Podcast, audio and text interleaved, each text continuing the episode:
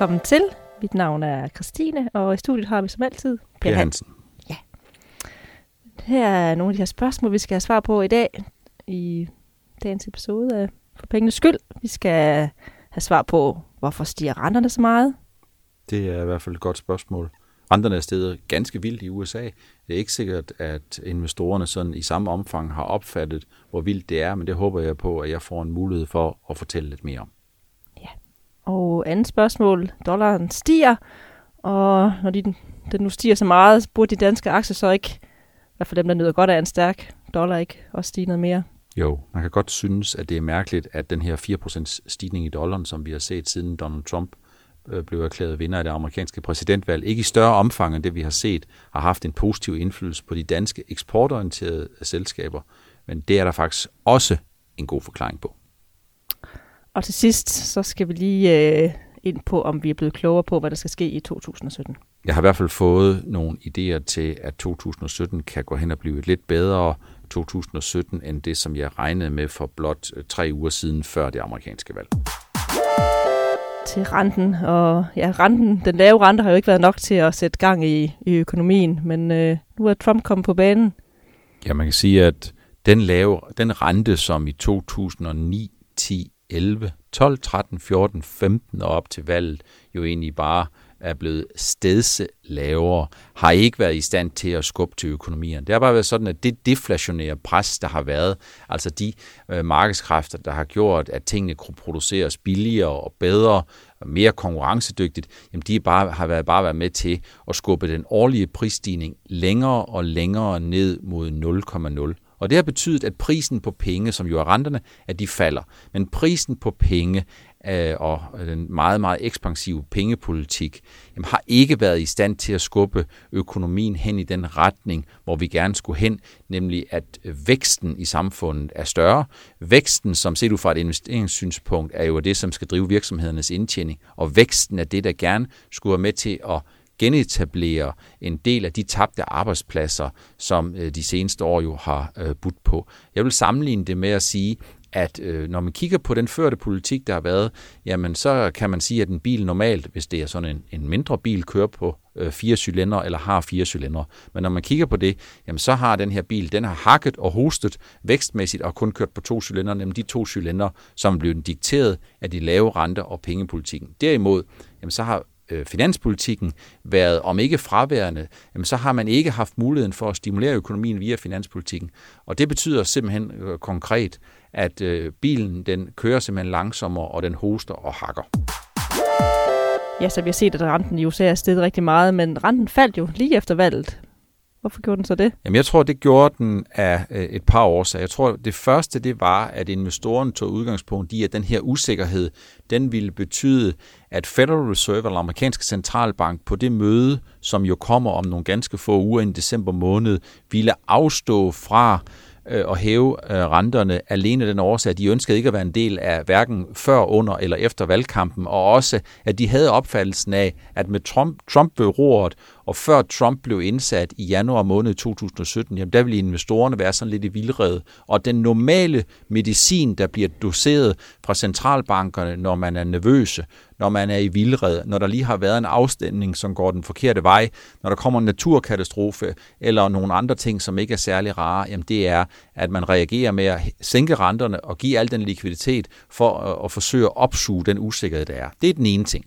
Den anden ting, der gjorde, at renterne umiddelbart på selve natten, natten i Europa, måske ikke nødvendigvis i USA, men natten i Europa øh, faldt, jamen jeg tror, det var, at investorerne øh, jo med rette tog udgangspunkt i, at hvis vi kom til at se en, øh, et Brexit-lignende udvikling, så vil vi se, at dollaren ville skulle svækkes, og så vil vi se det samme, som man har set i England, nemlig at lavere vækstforventninger, stigende usikkerhed, stigende risikopræmie blev vekslet til lavere renter, som var det, der trak valutaen ned.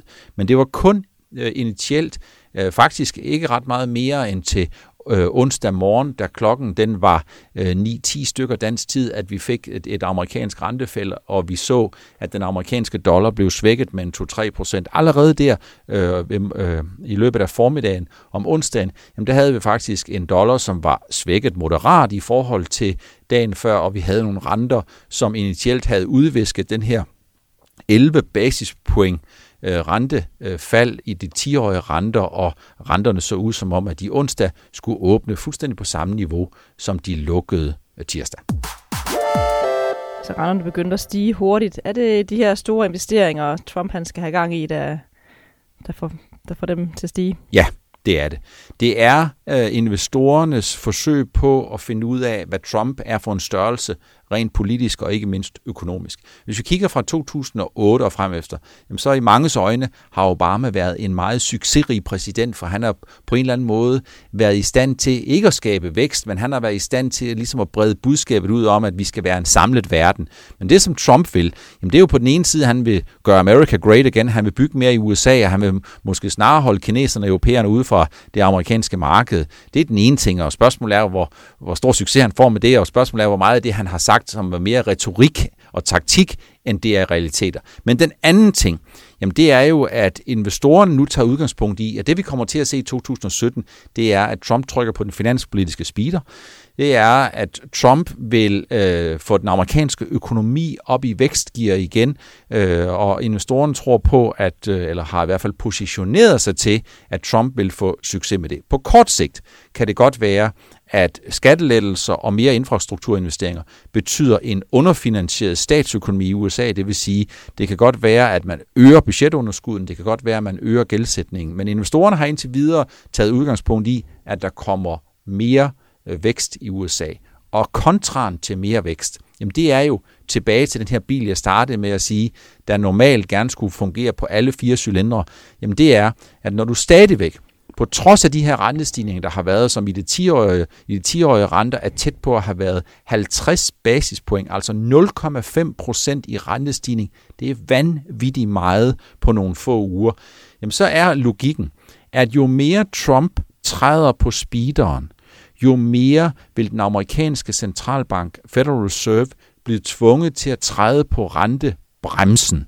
Det betyder, at kommer vi op i en situation, hvor den amerikanske økonomi måske lige pludselig skal vokse med 3-3,5 procent, så er det fuldstændig uforenligt med nogle federal funds rates, som aktuelt ligger på 0,5, som sandsynligvis om tre uger ligger på 0,75.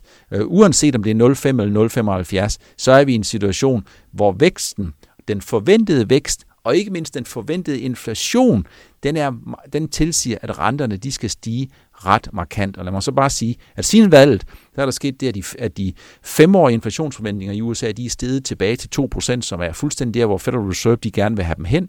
Og hvis vi samtidig kommer til at se en vækst i USA på 3% i 2000, og 17, jamen så ser vi lige pludselig en nominel vækst på 5% i den amerikanske økonomi. Og der må man sige, selvom de 10-årige renter er steget fra 1,85 til lidt over 2,30 her øh, øh, et par uger efter øh, valget, jamen så er renterne altså dramatisk for lave i forhold til det, vi kan se. Så det er ikke kun, at vækstraterne kører op, men det er vækstraten, der kører op, samtidig med det er inflationsforventningerne, der kører op, som jo har gjort, at den nominelle vækstrate i 2017 måske ligger øh, 1 procentpoint eller højere eller mere højere end det, at vi troede for bare øh, tre uger siden. Og i den henseende, så kan man sige, en stigning på det halve i de 10-årige renter, jamen det er i den henseende faktisk ikke særlig meget. Jeg kan ikke lade med at tænke, om, om markedet ikke overreagerer lidt på de her inflationsforventninger. Har, har Trump i hele taget opbakning til de her store investeringer? Jeg tror, at det er, det er et super godt spørgsmål. Spørgsmålet det er, om han har opbakning, altså om han har statsfinansiel plads til det her. Kan han gøre det her, uden at investorerne bliver bange for, om han producerer underskud? Kan han gøre det her, uden at ratingbyråerne Standard Poor's og Moody's og Fitch, uden de kommer ud af busken og så siger, har du overhovedet finansiering til det her? Kan du sælge statsobligationer til det her? Kan du finansiere de her ting? Jeg forstår udmærket godt det. Den første reaktion, vi har set, har jo ikke været, at Caterpillar har meddelt, at de lige pludselig har fået, jeg ved ikke, hvor mange flere ordre.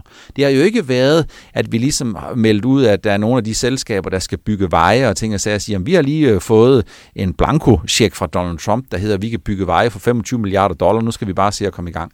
Det vi har set indtil videre, det er fuldstændig flow of funds, som har besluttet sig for, at vi for første gang i de sidste otte år kommer til at se en finanspolitik, der bliver brugt aktivt. Det er investorerne, der har positioneret sig til de her ting. Så den ene ting, det er, ja, du har fuldstændig ret, man kan sagtens forestille sig, at der kommer til at ske noget overshooting, enten fra øh, inflationsforventningerne og eller fra den forventning om en vækst i den amerikanske økonomi. Så det er kun, det er kun nogle, hvad skal man sige, noget, nogle, nogle, øh, nogle penge, der kører lidt rundt. På den anden side, så må man også sige, at kommer vi i nærheden af en situation, hvor øh, inflationsforventningerne for alvor bider sig fast omkring 2, hvor inflationen kommer til at se ud som om den er 2, og hvor den amerikanske økonomi kommer øh, så meget op i gear, at vi kommer tilbage til det, som man langsigtet på, øh, i hvert fald for 5-7 år siden, opfattede som den normale vækstkadence i den amerikanske økonomi på noget, der ligner øh, 3-3,25, så må man sige, så er man bare nødt til at tage udgangspunkt i, at renterne,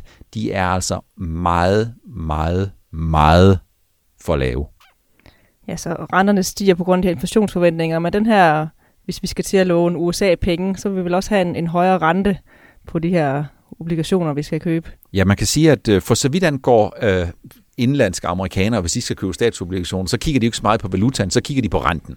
Så hvis man kigger på det sådan fra et funding-synspunkt, så kan man sige, jamen amerikanerne, de vil sige, at hvis vi skal købe nogle flere statsobligationer, så vil vi have en højere præmie, en højere rente, hvis man skal øh, øh, sætte dem øh, eller købe dem. Hvis man kigger på det i et globalt perspektiv, jamen, så er der to ting, der kan give sig. Den ene, der kan give sig, det er, at man vil have en sværere dollar. Man vil have en sværere dollar, simpelthen fordi du skal købe nogle fordringer. Så hvis dollaren den bliver sværere, så bliver det for europæerne, der kan man simpelthen få flere dollarfordringer for den samme euro, eller kineserne kan få flere dollarfordringer for den samme kinesiske valuta. Det er den ene ting. Den anden ting, det vil være, den anden ting, der kan give sig, det er renten. Altså risikopræmien, altså det mere tillæg, man vil have for at finansiere. Og det vi har set i USA, det er jo, at renten den går op. Og jeg tror, der er to årsager til, at renten går op. Den ene, det er en forventning om, at risikopræmien den kan gå en lille smule op. Men, men især, at man ligesom siger, jamen renten den går op, fordi man nu har en idé om, uanset om man er politisk er enig eller uenig med Donald Trump, det spiller i den her scene ingen rolle. Det er en, en helt anden diskussion. Men uanset hvordan man vender og drejer de her ting, jamen så må man sige, at så er renten set i forhold til en mere vækstdrevet økonomi, hvor finanspolitikken den kommer i spil. Også selvom vi ikke ved, hvordan ratingbyråerne de, øh, forholder sig, om de har plads til i statsbudgetter og ting og sager, så er renten set i det scenarie, så er renten stadigvæk meget, meget lav. Så er der jo lige renten i Europa. Jeg synes ikke, at der er de store forve- øh, inflationsforventninger her. Nej, man kan sige, at øh, alting går jo sædvanen tro altid øh, med halv hastighed i Europa. Det, der kommer fra USA, det, det skal vi gang med 0,5, før vi ligesom finder ud af, hvor hurtigt det går i Europa, eller hvor langsomt det går i Europa.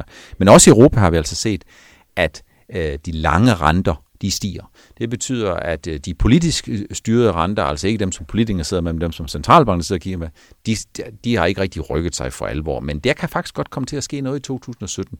Og når jeg siger, at der kommer til at ske noget i 2017, så er det jo fordi, at Mario Draghi og ECB, øh, de skal inden længe, der skal de øh, kigge på, om det opkøbsprogram, som jo er på 80 milliarder euro om måneden, altså 80 milliarder euro, det er 600 milliarder danske kroner om måneden. Det er i underkanten af en tredjedel af det danske betalings, uh, undskyld, danske bruttonationalprodukt om måneden, om de skal fortsætte det.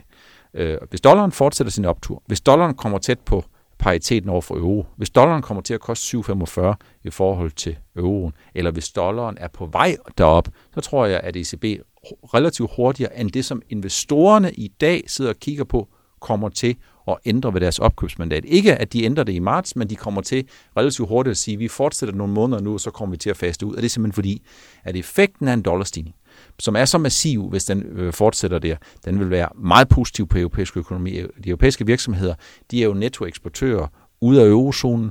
Øh, de har en stor fordel af en stigende dollar, også selvom der bliver snakket lidt om plus-minus øh, frihandel. Og så er der en ting mere. En meget stærkere dollar er med til at holde oliepriserne ned og lavere oliepriser, det er rigtig godt for Europa, for Europa er nettoimportør af olie. Jeg sidder ikke og kigger på de olieselskaber, som kan lide under det. Det er en helt anden diskussion og en helt anden debat, men lavere oliepriser er overordnet set godt for Europa.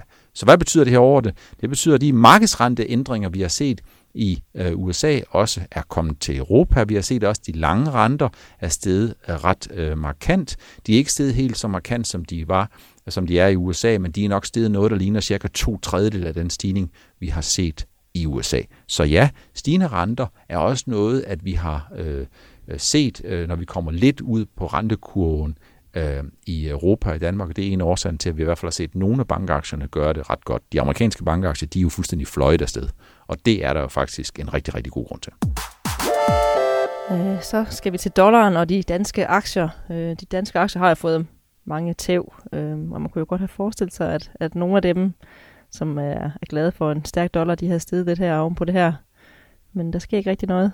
Som udgangspunkt kan jeg godt forstå, hvis der sidder nogle investorer, hvis der er nogle investorer, der ligesom tænker, hvor blev den der dollarstigning af i aktiekurserne for Novo Nordisk, Koloplast, Novozymes, Christian Hansen og nogle af de andre selskaber, som er netto dollar positiv. Forstået på den måde, at omsætning og indtjeningsforventningerne går op, når dollaren går op, fordi de har flere indtægter i dollar, end de har udgifter i dollar. Men vi har ikke set den effekt, eller den effekt har i hvert fald været meget lille, eller hvis den har været der, så har den mere øh, gjort det, at man har afbødet, at aktiekurserne skulle falde noget mere, end de har gjort, at de danske aktier har kunne holde trit med fremgang, for eksempel i USA. Men det er der desværre to gode grunde til. Den første, det er, at en lang række danske selskaber, de har skuffet rigtig meget i forbindelse med øh, kvartalsregnskaberne. Jeg tænker jo selvfølgelig først og fremmest på Novo Nordisk, som lavede sin alt andet end ikoniske nedjustering, hvor de halverede de langsigtede vækstforventninger fra 10 til 5 procent, bare seks måneder efter, at de meldte ud af alt er godt. Det er den anden ud af øh, tre mulige nedjusteringer, vi har set i 2016. Men det blev alligevel slået af Novozymes, som har været i stand til at ramme forbi skiven tre ud af tre gange. Og der må man sige, at kombinationen af, at de danske selskaber i det generelle tilfælde har nyt godt af den her safe haven status de seneste mange år, og, har, og er på den måde blevet relativt højt prisfastsat, der falder kurshammeren altså dobbelt hårdt, når man kommer ind i en situation, hvor man ikke er i stand til at leve op til nogle indtjeningsforventninger, og hvor man ikke kan stille investorerne en fornuftig vækst i udsigt. Så i den her scene, så er det sådan, at skuffende regnskaber og høj prisfastsættelse, det er en rigtig, rigtig dårlig kombination. Vi har også haft nogle gode regnskaber. Vi har haft nogle gode regnskaber fra Christian Hansen, som jo faktisk ikke har gjort, at aktien den er steget. Vi har haft nogle gode regnskaber fra Lundbæk, og vi har haft nogle gode regnskaber fra, fra andre selskaber. Det er sådan lidt en anden case. Nu tager jeg sådan lidt udgangspunkt i, hvad det er det store billede. Den anden ting, og det er der, hvor danske aktier er, er lidt i bad standing, kan man sige. Jamen det er, når investorerne tager udgangspunkt i, at Donald Trump han vil make America great again, så har det været et godylt og gigantisk comeback til old school economy. Og hvad er old school economy? Det er F.L. Smith. Det er Caterpillar. Det er nogle af de selskaber, som jo skal ud og bygge noget, ud og gøre noget. Det er jo aktieverdenens byggemand Bob, kan man sige, omsat til virksomheder. Og det, de, øh, det som investorerne gør, det er, at de skifter nogle af de mere defensive aktier ud med nogle selskaber, som i højere omfang er kurspåvirket af, når det går godt og når det går skidt. Og nu håber man selvfølgelig på, at man kommer til at se i 2017, at øh, vi hen i løbet af 2017 kommer til at se, at en række af de her selskaber, de får nogle ordre. Når de får nogle ordre, jamen så går øh, omsætnings- og indtjeningsforventningerne op, så kommer der det, ind, det indtjeningsmæssige momentum som der har manglet i en lang række af de her selskaber, hvor vi de sidste 3-4 år har hørt FL Smith og Caterpillar øh, kvartal efter kvartal efter kvartal sige, jamen den vækst, vi regnede med, vi skulle se fra emerging markets, den vækst, vi regnede med, vi skulle se fra, øh, fra, øh, fra Sydamerika, den vækst, vi regnede med, vi skulle se i en lang række steder, den er udeblevet. Vi, vi kan stadigvæk ikke se nogen øh, acceleration eller reacceleration i, i ordreindtaget øh, øh, osv. osv. Det er fuldstændig blevet vendt på hovedet, for så vidt angår de forventninger, som investorerne de har til 2017. Så overordnet set, så er der to årsager til, at de danske aktier ikke har reageret på dollaren. Den ene, det er skuffende regnskab og høj prisfastsætning, prisfastsættelse, som er en dårlig kombination, og den anden, jamen det er flow of funds, som går fra øh, defensivt og fra new economy til old economy til old school aktier. Og, og, og, og i den her scene, så må man sige, spydspidser, som har forgyldt danske investorer de sidste 5-6 år, som Novo og Koloplast og Christian Hansen og, og andre, det er jo ikke dem, man først kommer til at tænke på, når man ligesom kigger selskaber, som har rigtig, rigtig meget at vinde, hvis det er sådan, den amerikanske økonomi, den kommer, om ikke på steroids, men så i hvert fald får et ordentligt, øh, en ordentlig vækstdosis øh, øh, vækst fremmer. Og 2017 nærmer sig, og øh, hvordan er dine forventninger? Vi snakkede jo om det for en to-tre uger siden. Vi har snakket om det helt tilbage fra øh, september måned, oktober, august måned, hvor jeg sagde, at aktierne de var opturstrætte. Øh, og det var fordi, at på daværende tidspunkt, jamen, så var det mest realistiske set i forhold til, hvad den gennemsnitlige investor forventede, at Hillary Clinton ville komme til at efterfølge Barack Obama. Det, som der på daværende tidspunkt var udsigt til, det var, at renterne de ville stige moderat, og når de kun ville stige moderat, så var det fordi, der var ikke nogen markant acceleration i vækstforventningerne eller i inflationsforventningerne. Øh, og det, som jeg sagde dengang, det var, at jeg tror, at 2017 det bliver et øh, svært år at tjene aktier, penge i, simpelthen fordi når prisen på penge går op, lige med renterne, så sker det normalt i en situation, hvor økonomien går fra ringe vækst til bedre vækst. Og fra ringe vækst til bedre vækst, det betyder, at når vækst den går op, så plejer vi at se en acceleration i øh, inflationsforventningerne, og aktier er jo reelle aktiver, det kan aktier godt lide. Samtidig er det også sådan, at når væksten den går op, så skaber man jo alibiet for, at omsætnings- og indtjeningsvæksten i virksomhederne, den kan gå op. Så i den henseende, så må man sige, udsigten dengang til, at prisen på penge skulle gå op, fordi prisen på penge var for lav, øh, uden at det ville ske i en kombination, der hed stærkere vækst og, og højere inflationsforventninger. Det var en dårlig kombi. Det er det, som jeg øh, har troet på, og det er også det, som viste sig at være rigtigt frem til valget i USA. Det vi har set efter valget, jamen det har jo været, som vi har været inde på, en acceleration af inflationsforventningerne, acceleration i vækstforventningerne, der kan gøre, at 2017, den nominelle vækst i den amerikanske økonomi, måske kommer op på at være 1% højere end den, som vi regnede med for bare nogle øh, uger og nogle måneder siden. Og hvad betyder det for aktier? Det betyder en verden til forskel for aktier. Det er ikke sådan, at jeg lige pludselig tror på, at, man, at de gode tider de vender tilbage til aktiemarkedet. Det er ikke sådan, jeg tror på, at vi lige pludselig kommer til en situation, se en situation, hvor der er yderligere 25% upside i aktier. Det tror jeg ikke. Min, min case er, at vi kommer til at se et bedre aktiemarked, end det vi ville have set under normale omstændigheder eller under andre omstændigheder, simpelthen fordi vi kommer til at se, at der bliver flere vækstmuligheder at slås om. Og når der bliver flere vækstmuligheder at slås om, så kan man sige, stigende renter og stigende vækst og inflationsforventninger, de går fint hånd i hånd, og det behøver ikke at blive nogen større udfordring. Jeg tror, at øh, 2017 bliver et år med moderate vækst, øh, vækst øh, i global økonomi. Jeg tror, det bliver, sker en vækstacceleration i den amerikanske økonomi. Jeg tror, vi kommer til at se at indtjeningsforventninger i virksomheden, de begynder at bevæge sig opad. Det er det, som investorerne gerne vil have. Når jeg ikke tror på, at vi kommer til at se i det generelle og i gennemsnittet tilfælde, men med selvfølgelig ikke i alle enkeltaktiers tilfælde, at aktierne de bare spurter afsted som en anden speedbåd, der lige får skiftet en Honda 30 hestes motor ud med en Ivanhoe 250 hestes, og så er det bare fuld knald på, jamen så er det fordi, at det, som jeg tror, at vi kommer til at se i 2017, meget vel kunne være renter, der stiger i et lidt hastigere tempo, end det, som investorerne tager udgangspunkt i. Så stigende renter, der går hånd i hånd med stigende vækst og inflationsforventninger, er fint. Men hvis det er sådan, at renterne på et tidspunkt, eller hvis investorerne på et tidspunkt forventer, at renterne stiger mere, end de egentlig havde opfattelsen af, så er der nogen, der går hen og bliver lidt rentenervøse. Så alt i alt, mine forventninger til 2017, det er, at aktierne de går mere op, end jeg regnede med for nogle uger siden. Vi har allerede set øh, nogle positive tendenser i de amerikanske aktier. Vi har set lidt mindre i Europa. Øh, investorerne de går fra øh, fra new economy til old economy, de går fra Europa til USA, de går til dollar og ting og sager, så derfor har vi ikke sådan for alvor set effekten øh, i de europæiske selskaber nu. Den tror jeg nu sådan set nok på en eller anden måde skal komme på forventet efterbevilling. Men bottom line, jeg tror på et bedre aktiemarked i 17 nu, end jeg troede på øh, i, øh, for nogle uger siden, simpelthen fordi forudsætningerne er dramatisk ændret. Vi har lige lidt tid tilbage, så jeg har lige fire spørgsmål, jeg gerne vil have nogle sådan kort svar på. Det må jeg prøve at se, om jeg kan lykkes med. Øh, bliver renten ved med at stige? Jeg tror, at det vi har set uh, indtil videre, det har været, at renten allerede nu tager godt og gevaldigt udgangspunkt i, at man er kommet lidt bag efter rentekurven. Ja, jeg tror, at renterne bliver ved med at stige med det, vi ved i dag. øh, og jeg tror, vi kommer til at se, at Federal Reserve kommer til at hæve i december måned, så kommer man til at hæve 3-4 gange i 2017.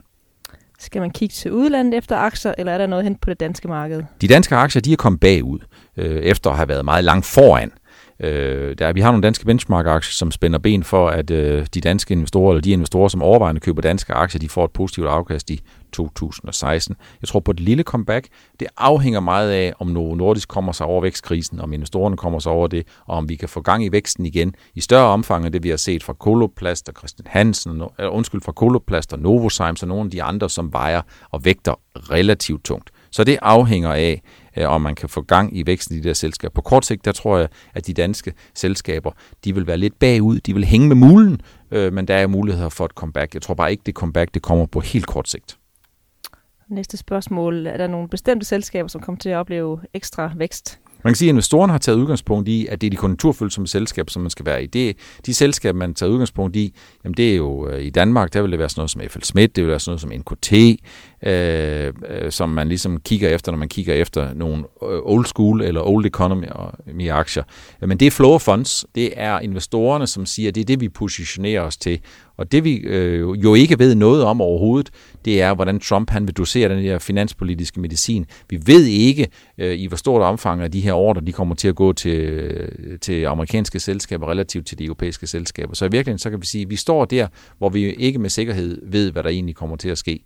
Øh, så, så på kort sigt, så tror jeg, at hvis man vil spille på sådan en recovery i USA, jamen så, så tror jeg, at et stykke hen ad vejen, at nogle af de amerikanske selskaber er nogle af der, hvor man har den bedste mulighed for at fordele den her recovery plus minus, at dollar allerede er steget en hel del, skal man huske. Det vil sige kombinationen af, for eksempel, at, når, at Caterpillar er steget en hel del, sammen med at dollaren er steget med en 3-4 procent, det gør, at øh, en betydelig del af den her fremgang, den er allerede kommet. Og til sidste spørgsmål. Øh, er det bankaktier, man skal gå ind i nu? Jeg tror, at de amerikanske bankaktier, som jo er steget med en 15-20 procent, efter at den lange rente er steget så voldsomt, som den er sket i USA, jamen der tror jeg, der er mere at hente. Men det kommer selvfølgelig meget an på, om jeg får ret i, at øh, Federal Reserve de hæver en gang i december måned, og så hæver yderligere 3-4 gange i 2017, og hvad det så betyder for renteforventningerne i den lange ende. Det vi har set, det er, at øh, rentekonen stejler markant, vi har set de korte renter, der kun ændrer sig en lille smule, hvorimod at de ude i den lange ende, jamen der sker der det, at renterne lige stiger ret pænt. Jeg tror, at der allerede nu er lagt op til, at investorerne vil kigge i 2017 på, at vi for første gang siden finanskrisen oplever en pæn rentemarginals øh, øh, udvidelse. Og rentemarginalen er jo forskellen mellem prisen på korte penge og prisen på lange penge. Det er forskellen mellem det, som bankerne de har som indkøbspris, og det bankerne har som udlån eller udsalgspris. Det er det, der driver bankernes indtjening. Så jeg tror, der er mere at hente øh, i bankaktierne nu under forudsætning af, at det her renteforkast det holder. Og så tror jeg, at der i Europa, der tror jeg, at investorerne de indtil videre stadigvæk regner med, at vi kommer til at se en fortsættelse af ECB's opkøbsprogram. Vi kommer til at se, at, de, at renterne bliver holdt ned. Det er jeg altså ikke så sikker på. Når vi ser så markant en bevægelse, som vi har set i USA, så er det vigtigt, at man ligesom revurderer, om det, øh, hvad skal man sige, den holdning, man havde, man havde regnet med, skulle gælde på lidt længere sigt, stadigvæk holder. Ja, og mit renteforkast er ændret noget, og det er det simpelthen fordi rente, øh, markedsrenterne de ændrer sig ret markant, så jeg tror på, at man godt i 2017 kunne få sådan en overraskelse, der hedder, at ECB enten afvikler deres opkøbsprogram, eller på anden måde signalerer, nu er vi altså ved vejs inde på de her ting, og det kan få en pæn indflydelse på markedsrenterne. Så fik du vist brugt tiden, Per. Vil du runde af? Det vil jeg gerne. Øh, og jeg ved ikke, hvor meget tid jeg har, fordi du bad jo om korte svar, og det blev altså måske nok desværre lidt, lidt for lange. Jeg håber, jeg har været rundt omkring de fleste ting, som jeg tror på. Men ellers, så kan man sige, at vi er i dag, der har vi haft øh, tre ting øh, på programmet i podcast nummer 51. Øh, vi var inde på, hvorfor renterne de stiger så meget efter det amerikanske valg. Det er Donald Trump og hans Make America Great Again, og at investoren tager udgangspunkt i den vækst, vi ikke har set de sidste otte år, eller i mindre omfang har set de sidste otte år, den kommer vi til at se i større omfang i 2017, ikke mindst i USA. Så har Øh, de stigende renter ikke mindst betyde, at dollaren den stiger. Det burde øh, være godt for de danske aktier, men indtil videre har vi ikke i større omfang, eller slet ikke øh, set, at de danske aktier de er steget, selvom dollaren er steget med noget, der ligner 4% siden Donald Trump blev ny amerikansk præsident og blev indsat her i januar måned.